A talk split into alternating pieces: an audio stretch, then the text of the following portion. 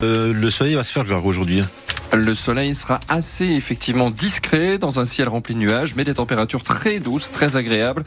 Les meilleures températures depuis le début de l'année. Il fera jusqu'à 16 degrés en pleine et 6-7 euh, degrés au ballon d'Alsace. On fait le point complet sur vos prévisions de ce jeudi 15 février dans quelques instants. C'est juste après votre journal. Un nouveau bénéfice record pour Stellantis. L'an dernier, le constructeur automobile a enregistré un bénéfice net de 18,6 milliards d'euros, une hausse de 11 sur un an, notamment grâce à ses ventes en Europe, en Afrique et au Moyen-Orient. Le chiffre d'affaires a lui progressé de 6% à 189 milliards d'euros. Carlos Tavares, le patron de Stellantis, était l'invité ce matin de nos confrères de France Info.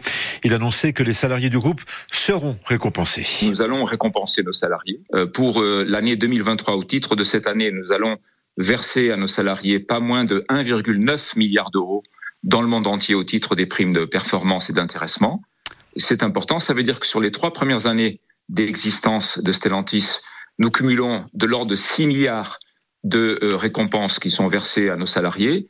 Euh, c'est important de le souligner. Nous avons également fait en sorte que nos salariés deviennent les actionnaires de l'entreprise avec un, plan d'achat d'actions euh, très généreux, avec une décote de 20% et un abondement de, de 1000 euros par personne. Et au-delà de tout ça, si nous zoomons sur la France, ça représente un intéressement de 4100 euros soit euh, pas moins de 2,5 fois le salaire minimum de notre entreprise. Et donc c'est une c'est un retour que nous faisons à nos à nos salariés que j'estime euh, tout à fait euh, tout à fait correct mmh. et tout à fait bien bien gagné. Carlos Tavares, le patron de Celantis ce matin chez nos confrères de France Info. L'actualité sociale, c'est aussi la grève assurée ce week-end pour ceux qui voyagent en train. Et ça commence dès ce soir à 20h avec la grève des contrôleurs qui réclament une meilleure rémunération. Le mouvement prévu pour durer jusqu'à lundi matin s'annonce très suivi. Trois contrôleurs sur quatre seront en grève selon la direction de la CNCF qui prévoit un TGV sur deux. Même chose pour les trains intercités. Alors ce mouvement de grève arrive au même moment où de nombreux Français se préparent à partir en vacances. Et à la gare TGV Belfort-en-Belliard, les voyageurs sont partagés entre agacement et compréhension. C'est un petit peu embêtant. Après, euh, c'est sûr que bon, chacun a ses revendications.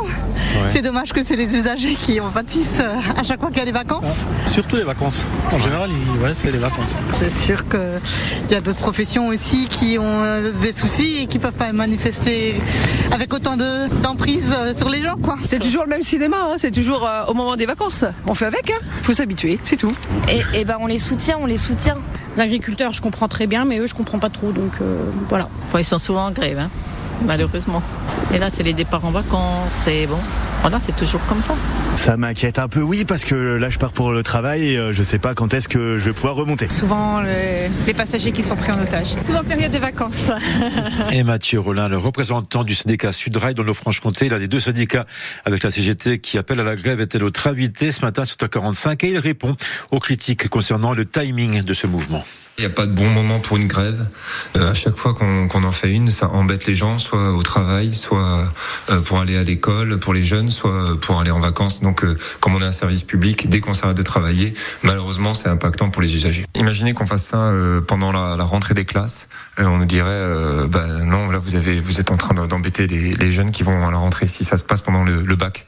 Ah oui, mais il euh, y, a, ceux qui passent le bac euh, la semaine, il y a ceux qui travaillent. C'est ainsi. Et ça fait plaisir à personne de faire grève parce qu'on perd de l'argent. Et puis nous, ça nous embête. En fait, on a, on a ça chevillé au corps. Vous savez, le service public, on le fait tous les jours. On galère tous les jours, mais on fait notre mieux pour que des trains ils roulent en toute sécurité à l'heure. Donc quand on fait grève, c'est vraiment euh, qu'on n'a pas d'autre solution. Quoi. Et pour savoir si votre train circule, il est conseillé de regarder régulièrement le site Infotrafic SNCF. Si l'itinéraire s'affiche, a priori, votre train est maintenu. L'attente se prolonge pour les salariés des Galeries Lafayette de Belfort et de Besançon. Le plan de sauvegarde présenté hier au tribunal de commerce de Bordeaux n'a pas encore été validé. La décision sera rendue le 21 février. Le célèbre fromage Morbier toujours dans la tourmente. L'atelier Mont et Terroir situé à Poligny dans le Jura a stoppé sa production après des cas d'intoxication à la bactérie E. coli d'une dizaine d'enfants en fin d'année dernière en France. Depuis plusieurs lots de Morbier, de raclette et de tomes ont été retirés du marché. Mais de nombreuses zones d'ombre persistent encore dans cette affaire, Magali Homo.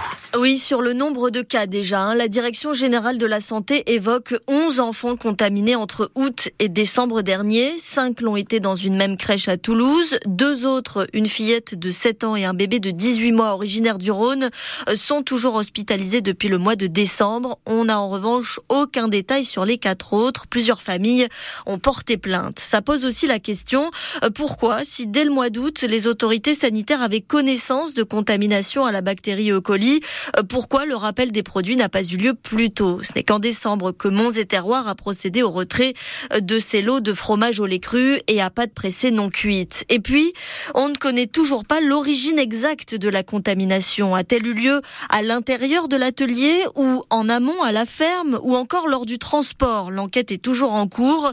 Une chose dont on est certain, le fromage au lait cru est strictement déconseillé aux bébés et aux jeunes enfants âgés de moins de 5 ans. Des infos retrouvées sur francebleu.fr. Et puis, encore quelques heures de patience avant d'en savoir plus sur la nouvelle édition du festival de musique Rencontre Racine à Audincourt. La programmation sera dévoilée cet après-midi, mais on connaît déjà la date hein, de ce festival, 33e du nom. il se tiendra du 28 au 30 juin sur le site Japi à Audincourt.